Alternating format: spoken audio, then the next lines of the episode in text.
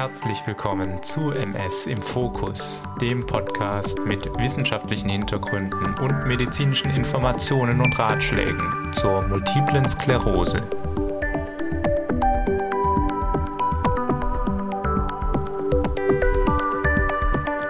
Liebe Hörerinnen und Hörer, schön, dass ihr heute wieder einschaltet zur neuen Folge von MS im Fokus. Heute nehme ich euch mal ganz an die Speerspitze der MS-Ärzte und Forschenden-Community mit. Und zwar ist das eine der Top-Konferenzen, genauer gesagt die weltweit größte Konferenz, wo es ausschließlich um die MS und verwandte Erkrankungen geht, genannt ECTRIMS, was für European Committee for Treatment and Research in MS steht. Welcome to the 38th ECTRIMS Congress. Bridging the gap between basic research and patient care needs a true transitional approach of research.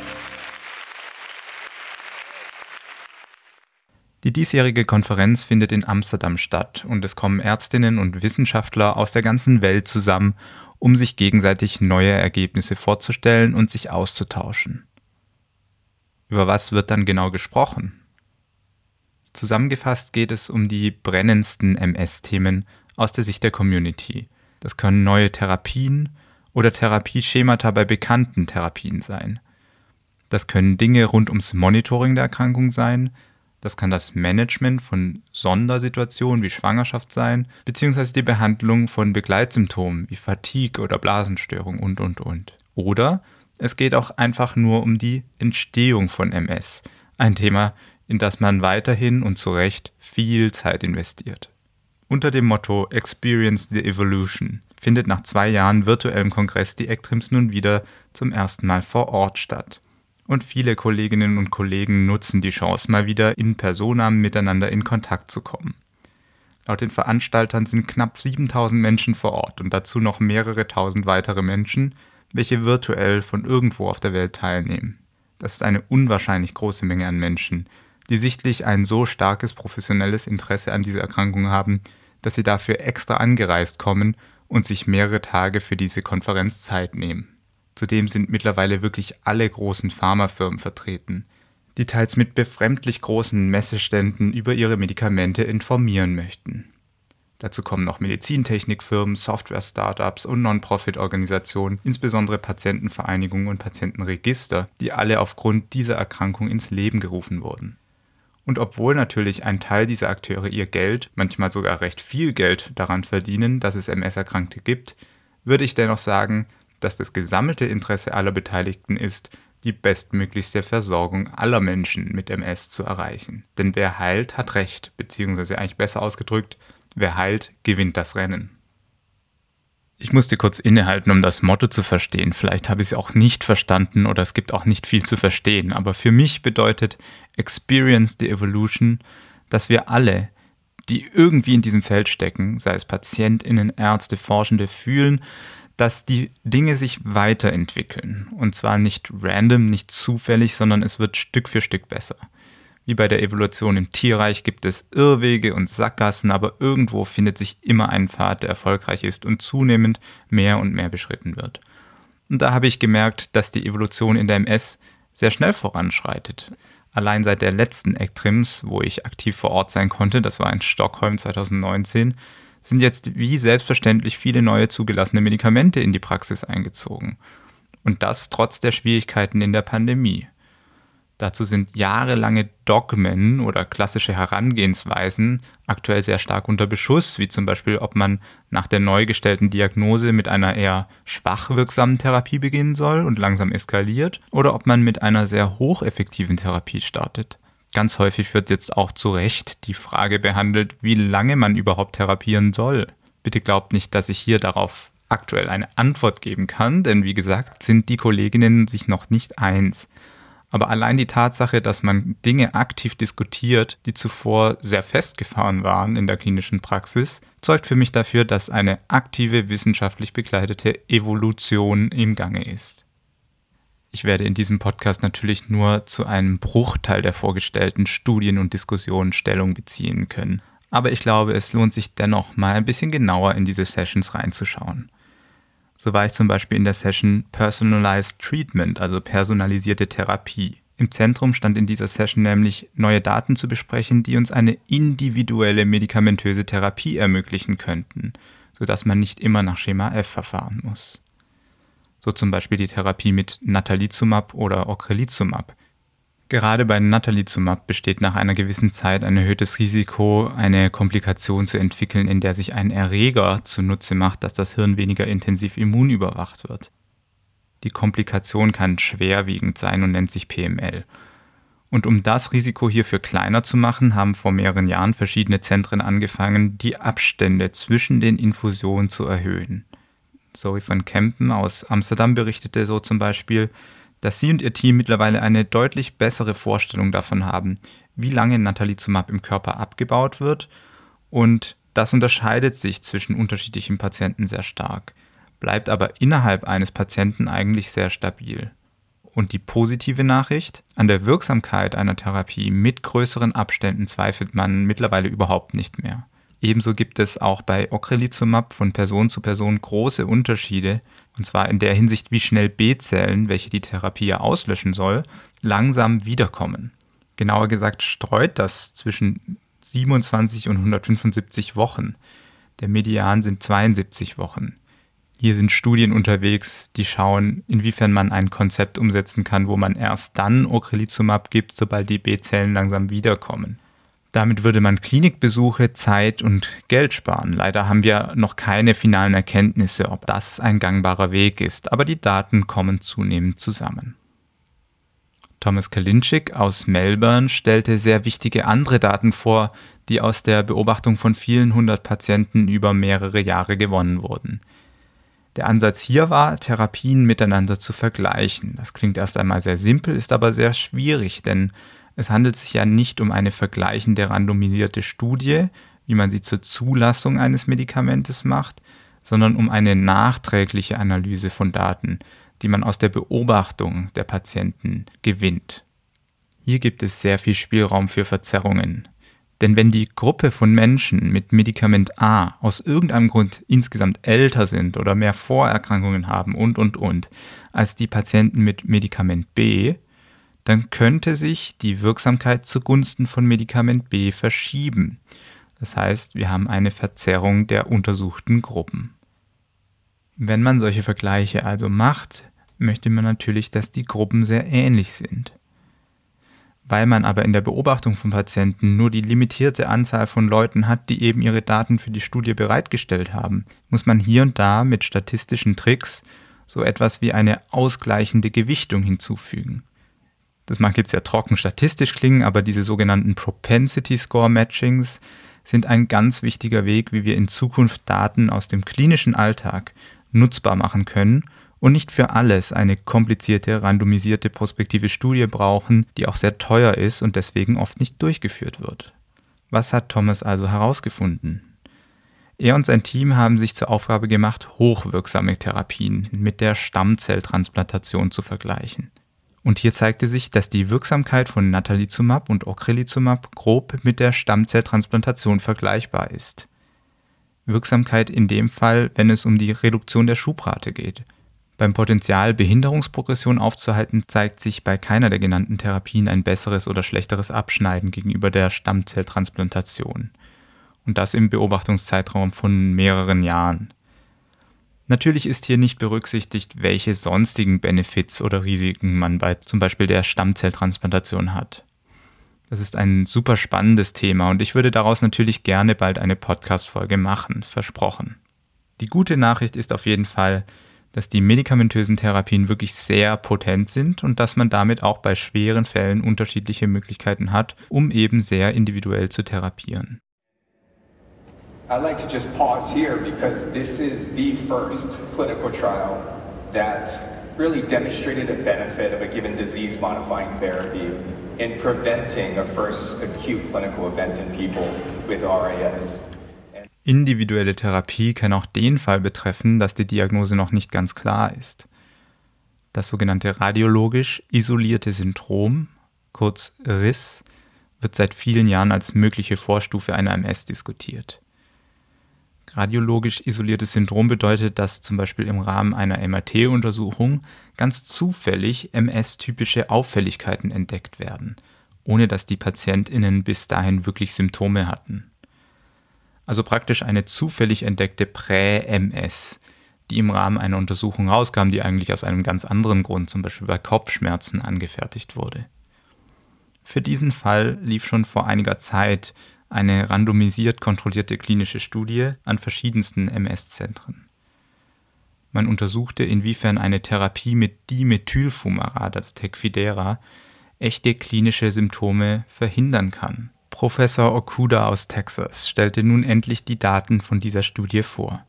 Es kam heraus, dass es in den knapp zwei Jahren Behandlungszeitraum zu einer rund 80-prozentigen Risikoreduktion für ein Ereignis mit typischen MS-Symptomen bei den Patienten mit Therapie im Vergleich zum Placebo gekommen war. Also durchaus ein klarer Effekt von Dimethylfumarat als Prophylaxe bei dieser Gruppe von Prä-MS-Fällen. Das könnte in Zukunft bedeuten, dass man sich in bestimmten Fällen eventuell für eine Therapie entscheidet und das, obwohl die Erkrankung bisher nicht spürbar ausgebrochen ist. Natürlich muss eine solche Entscheidung ganz individuell gefällt werden und bezieht sich vor allem auf den Wunsch der jeweiligen Patienten. So, das war es erst einmal zum Thema Therapie. Leider gab es übrigens bei diesem Kongress keine aufregenden Zulassungsstudien von neuartigen Therapien, von denen jetzt zu berichten wäre. Das ist natürlich schade, aber wurde von der Community auch nicht anders erwartet. An experimentellen Ansätzen ist allerdings einiges Spannendes in der Mache und über das ich zu einem anderen Zeitpunkt natürlich gerne berichten werde. Deutlich mehr im Fokus stand bei der diesjährigen ECTRIMS die weitere Evolution von Biomarkern, die uns den Erkrankungsverlauf möglichst verlässlich anzeigen können. Ihr habt eventuell schon einmal von Neurofilament-Leichtketten gehört. In den letzten Jahren hat man viel in der forschenden Community darüber gesprochen und auch hohe Hoffnungen in diesen Bluttest gesteckt. Die vielleicht etwas naive Hoffnung war, dass wir mit der Messung von Neurofilament im Blut eine genaue Ableitung machen können, wie der Zustand der MS ist, zum Beispiel ob im Stillen ein Schaden an den Nervenzellen passiert, obwohl man keine Schübe hat. Hier waren, und das haben weitere neue Daten gezeigt, die Hoffnungen leider zu hoch angesetzt. Wir wissen schon seit Jahren, dass Neurofilament nicht spezifisch ist. Das heißt, auch andere neurologische Erkrankungen, zum Beispiel Demenz, können zu deren Erhöhung im Hirnwasser und im Blut führen. Aber das ist bei vielen jungen Menschen mit MS erst einmal gar nicht so relevant, solange keine neurologischen Begleiterkrankungen bestehen. Dann war es immer schwierig, die Werte zu interpretieren, weil Neurofilament sehr stark abhängig ist vom Alter und vom Body Mass Index. Aber dieses Problem kann man auch gut lösen, indem man einfach viele Menschen misst und daraus Standardkurven ableitet. Somit kann man dann je nach Alter und BMI eines Patienten einen spezifischen Bereich definieren, in dem die Werte liegen können, um in Anführungszeichen normal zu sein.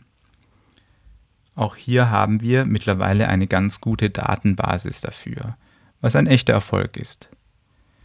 Aber der heilige Gral bei den Neurofilamenten liegt eher darin begraben, wirklich zu wissen, wofür man diese im Rahmen der MS-Behandlung zu Rate ziehen kann. Was wir nun wissen, ist, dass Neurofilament sehr stark auf entzündliche Schubereignisse reagiert. Also während bzw. in den Wochen nach dem Schub ist Neurofilament auf jeden Fall erhöht. Gleichzeitig kann Neurofilament aber eigentlich keinen Aufschluss darüber geben, ob es unabhängig von Schüben aktuell zu einer schleichenden Verschlechterung kommt. Und das ist unbefriedigend, denn das war eine große Hoffnung der Biomarker-Community.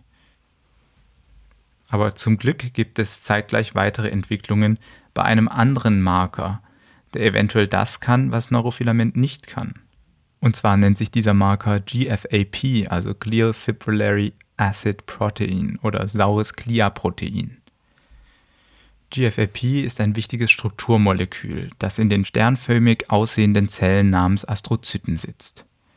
Die Astrozyten im zentralen Nervensystem sind für sehr wichtige Strukturfunktionen, Homöostaseprozesse sowie aber auch Immunmechanismen im Hirn und Rückenmark verantwortlich.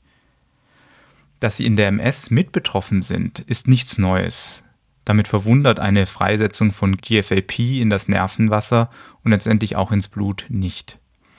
Aber was nun wirklich sehr spannend ist, sind neue Daten zum Beispiel von Forschenden aus Basel.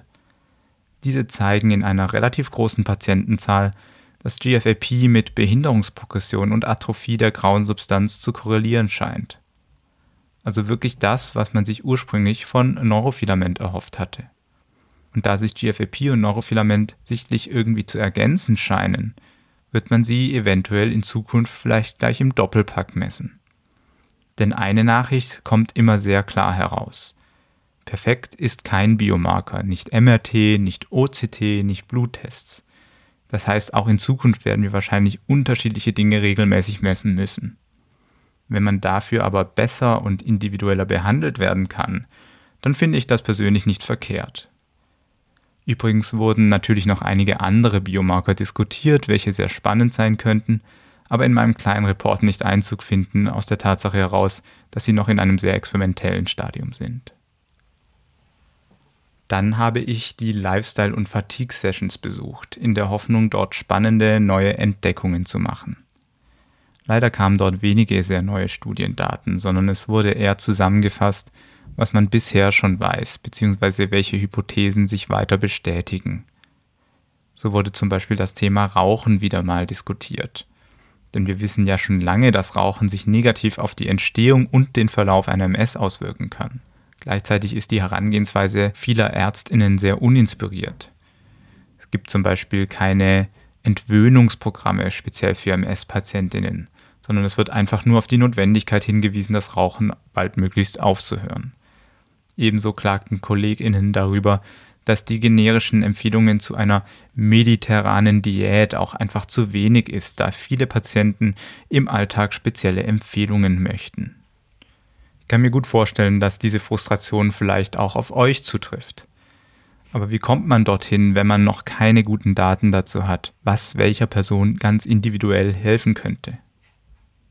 In meinen Diskussionen mit anderen Kolleginnen sind das eventuell messbare Blutparameter, die man hierfür heranziehen muss, um auch individueller feststellen zu können, was funktioniert. In dieser Hinsicht wurde ich sehr von einem Poster inspiriert, was eine Kollegin aus der Washington University St. Louis präsentierte. Es ging um eine Diät mit intermittierender Kalorienrestriktion, die bei MS-Patientinnen verglichen wurde mit einer normalen, Anführungszeichen amerikanischen Diät. Zwar weiß ich noch immer nicht genau, was mit der normalen amerikanischen Diät genau gemeint ist, aber ich vermute mal nichts Gesundes. Aber das Fastenmodell wurde mir zumindest erklärt. Und zwar sind das zwei Tage pro Woche, wo man gezielt auf mehrere hundert Kalorien verzichten muss. An der Studie war insbesondere interessant, dass unterschiedliche Laborparameter erhoben wurden, die zum Beispiel den systemischen Entzündungsstatus und die Fetthormone, zum Beispiel Adiponektin, abbilden sollen. Zwar konnten über die zwölf Wochen Beobachtungszeit nur ganz kleine Effekte beobachtet werden, aber alle Effekte gingen zumindest in die richtige Richtung. Ich kann mir gut vorstellen, dass auch die für die Patienten spürbaren Effekte, wie zum Beispiel der Einfluss auf die kognitiven Funktionen, über einen längeren Zeitraum etwas klarer rauskommen würden. Ich hoffe also, dass wir in Zukunft mehr solche Ansatzweisen sehen, also Ernährungsstudien zu machen mit guter Untersuchung der Auswirkungen, zum Beispiel im Blut und das hoffentlich auch über einen längeren Beobachtungszeitraum von zum Beispiel einem Jahr. Denn nur so kann man natürlich dann generalisierte Empfehlungen machen für solche Diäten. Der limitierende Faktor ist hier das Geld, denn allein so eine 12-Wochen-Studie mit unter 100 PatientInnen kostet wohl so gut und gerne eine Million Dollar, sagte mir die Kollegin. Das war allein für die Organisation und die Assessments und Bluttests. Das Essen haben die Probanden nicht von der Studie selbst erhalten. Zum Thema Fatigue hatte ich eine interessante Diskussion bei einer Kollegin aus Stockholm. Diese hatte ein sogenanntes High-Intensity Resistance Training bei MS-Patienten untersucht. Ich konnte mir erst selber überhaupt nichts darunter vorstellen, aber es ist im Endeffekt ein Geräte-Workout, bei dem man sich bei jeder Repetition beim Gewichtheben zu 80 Prozent vom Maximum belastet also im Endeffekt ein Fitnessstudio-Besuch. Natürlich macht man unterschiedliche Muskelgruppen, sodass das Ganze ca. 30 Minuten lang geht.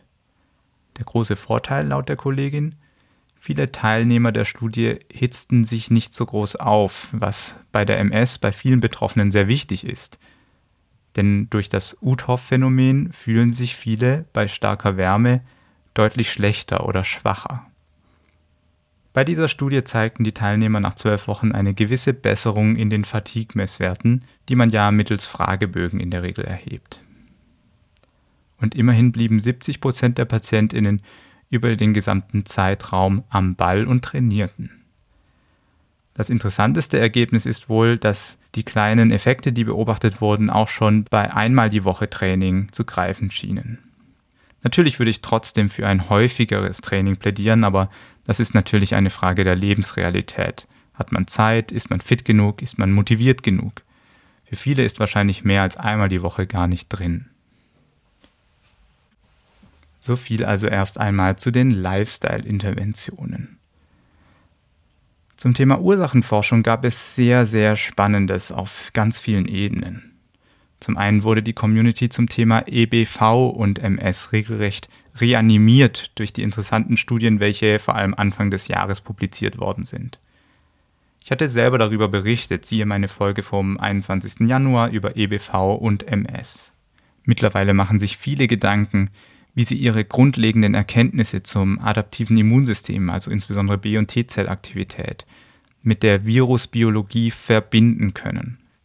Das wird bei uns dann zum grundlegenden Verständnis führen, warum gerade dieser Virus so einen wichtigen Trigger darstellt und warum sich diese Immunreaktionen dann auch weiter aufrechterhalten. Ein perfektes Spielfeld also für informierte neue Therapieansätze. Ich werde natürlich berichten. Während der Tage hier in Amsterdam konnte ich erstmals seit langem wieder sehr viele Face-to-Face-Gespräche führen und alte Bekanntschaften und Freundschaften aufwärmen. Ebenso war es natürlich eine super Möglichkeit, euch für die Zukunft mit weiteren zukünftigen Expertinnenstimmen zu versorgen. Aber auch neue Begegnungen sind wichtiger Teil des Kongresses. In einer Gruppe, die sich Gedanken zur digitalen Versorgung von MS-PatientInnen machte, lernte ich Lars Massanek kennen und konnte mit ihm in einem Mini-Interview über die Ectrims reflektieren. Denn gerade im Digitalbereich tut sich natürlich vieles und das Interesse ist groß. Hören wir also mal kurz, was Lars zu sagen hat. Also ich habe jetzt hier Lars äh, bei mir sitzen. Ähm, wir haben uns tatsächlich erst gestern kennengelernt, was aber umso äh, besonderer war, weil Lars wirklich zwei Dinge vereint, die in diesem Feld besonders sind, nämlich sowohl das, sage ich mal, klinisch-neurologische als Arzt, aber dann vor allem auch so dieses Software-Ingenieur-Dasein. Und wir wollen heute einfach mal so ein bisschen darüber sprechen, was Lars jetzt hier an der Ectrims interessant fand. Ähm, Lars ist übrigens in Düsseldorf bei Sven Meuth, den wir ja neulich hier schon im Podcast zum Interview hatten und ist aber gleichzeitig auch an einem sehr interessanten Institut, nämlich dem HPI in Berlin. Lars, möchtest du kurz erzählen, was du da machst? Ja, gerne. Ähm, erstmal schön, dass ich hier sein kann, Ming. Wirklich klasse, dich gestern kennengelernt zu haben. Äh, waren tolle drei Tage und das ist auf jeden Fall eins meiner Highlights. Ähm, ich bin einerseits bei Sven Meut in der Arbeitsgruppe, das hast du genau richtig gesagt. Da arbeiten wir an verschiedenen Studien und entwickeln auch ähm, neue Methodiken, um Patienten zu monitoren. Und andererseits am Hasso-Plattner-Institut. Das ist ein Software-Institut oder ein Software-Engineering-Institut, wo es ein Digital Health Center gibt, in dem man auch als Arzt an Projekten mitarbeiten kann. Und ich mache dort einen Master, Digital Health Master, und arbeite an einigen Forschungsprojekten mit.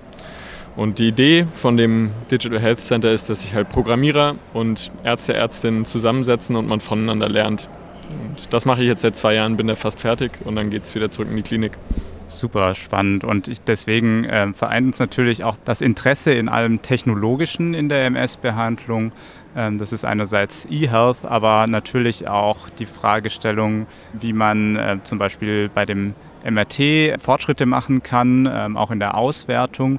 Und du warst gestern in einer Session, die ich nicht besucht habe, und da ging es um, sag ich mal, automatisierte Auswertung mit künstlicher Intelligenz.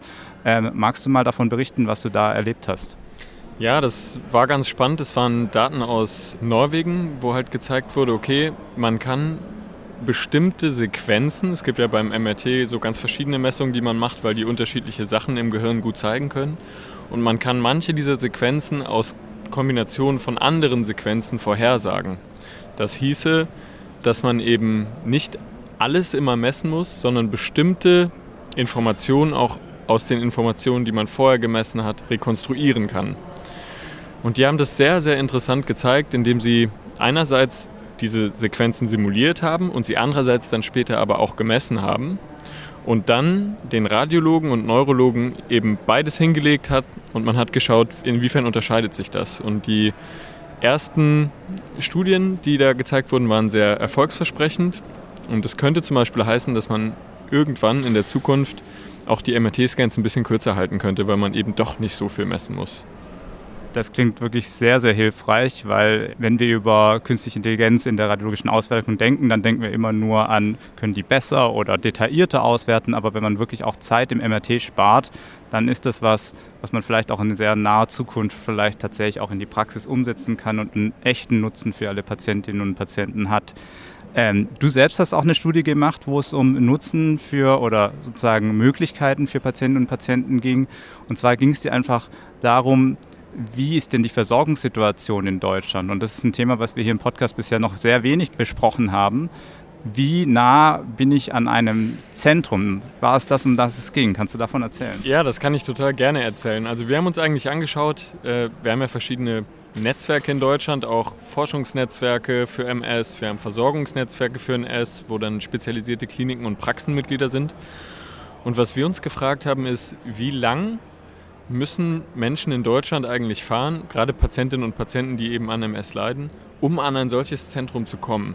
Und äh, es gibt natürlich Regionen in Deutschland, gerade in den dicht besiedelten Gebieten, zum Beispiel in NRW oder in den Metropol-Ballungsregionen, da fährt man in der Regel nicht länger als eine halbe Stunde, um so ein Zentrum zu erreichen. Aber das ist weder in ganz Deutschland so, noch in einigen spezifischen Regionen so. Also wir haben zum Beispiel gesehen, dass ähm, 95 Prozent der Bevölkerung mit einer 90-minütigen Autofahrt abgedeckt sind. Aber das kann ja eigentlich nicht unser Anspruch sein, dass man, wenn man an so einer Erkrankung leidet, vielleicht noch nicht mal selber auch fahren kann, ähm, dass man dann so viele Strecken und so lange Strecken zurücklegen muss und das ja auch regelmäßig tun muss, um gut versorgt und überwacht zu sein. Und da gibt es einfach auch Gegenden in Deutschland, gerade in den weniger dicht besiedelten Regionen im Nordosten Deutschlands zum Beispiel, wo wir wirklich Lücken haben und wo um hochspezialisierte Zentren zu erreichen, Patienten und Patientinnen wirklich lange Wege zurücklegen müssen. Und für uns persönlich sehen wir das auch als Anreiz, um noch intensiver und noch besser an neuen Technologien zum Monitoring zu arbeiten, damit man bestimmte Überwachungen und Untersuchungen eben auch durchführen kann, ohne dass jedes Mal zwei Stunden im Auto gesessen wird. Ja, das ist natürlich ein ganz großes Thema und man muss auch sagen, da hat man hier im Rahmen der Konferenz schon auch einige Präsentationen gesehen, wo es wirklich um Telehealth im Rahmen von der Corona-Pandemie ging, wo jetzt wirklich alle aus der ganzen Welt Erfahrungen gesammelt haben, damit, ähm, wie sie Patienten über große Distanzen hinweg auch behandeln können. Und ich glaube, da hat sich auch durchaus Technologie weiterentwickelt und vor allem auch die Akzeptanz bei der ganzen Community. Ja, super, Lars. Ähm, vielen Dank für äh, deine Stimme. Noch ein kurzes Stimmungsbild. Wie hat dir die Konferenz insgesamt gefallen? Gehst du mit viel Inspiration nach Hause? Äh, ich gehe super inspiriert nach Hause. Ich habe tolle Leute kennengelernt. Ich habe viele Erfahrungen, Eindrücke hier gesammelt, auch einfach neue Trends gesehen. Und ähm, ich würde sagen, es waren drei sehr intensive Tage. Ich gehe jetzt auch erstmal meine Augenringe auskurieren. Sehr schön, mach das. Wir sehen uns wieder. Vielen Dank. So viel also von den Themen Digitalität und Versorgung bei MS. Ich persönlich habe es sehr genossen, mich mit so vielen Menschen auszutauschen, die das Feld vorantreiben wollen. Wie gesagt, finden in der MS-Community echte Evolutionen statt. Und auch wenn ich an der einen oder anderen Stelle enttäuscht war, dass wirklich nichts Neues erzählt wurde, muss man gerade das als Anlass nehmen, mehr und schneller voranzuschreiten. Ich hoffe, ihr konntet auch von meiner brühwarmen Reportage von der ECTRIMS, dem weltweit größten MS-Kongress, irgendetwas mitnehmen. Es ist nämlich sehr schwierig zu entscheiden, über was man genau erzählt. Natürlich war das nur ein Bruchteil und ein sehr persönlich geprägter Bruchteil von diesem großen Kongress. Aber wie gesagt, werde ich vermehrt andere Menschen hier zu Wort kommen lassen und damit erweitert sich dann das Spektrum an Themen durchaus. In letzter Zeit gingen einige Themenvorschläge ein und ich habe für einige bereits gute Interviewpartner gefunden. Also bitte noch um etwas Geduld, aber die Themen werden auf jeden Fall irgendwann behandelt. Wenn ihr Feedback habt oder selber Themen vorschlagen möchtet, dann schreibt mir doch einfach unter info@mspodcast.de. Das war es also für heute aus Amsterdam und ich wünsche euch alles Gute. Ich hoffe, dass ihr stabil und munter bleibt und wir hören uns in zwei Wochen, wenn wir wieder für ein tiefes Verständnis und eine starke Bewältigung die MS in den Fokus nehmen werden. Tschüss und bis dann.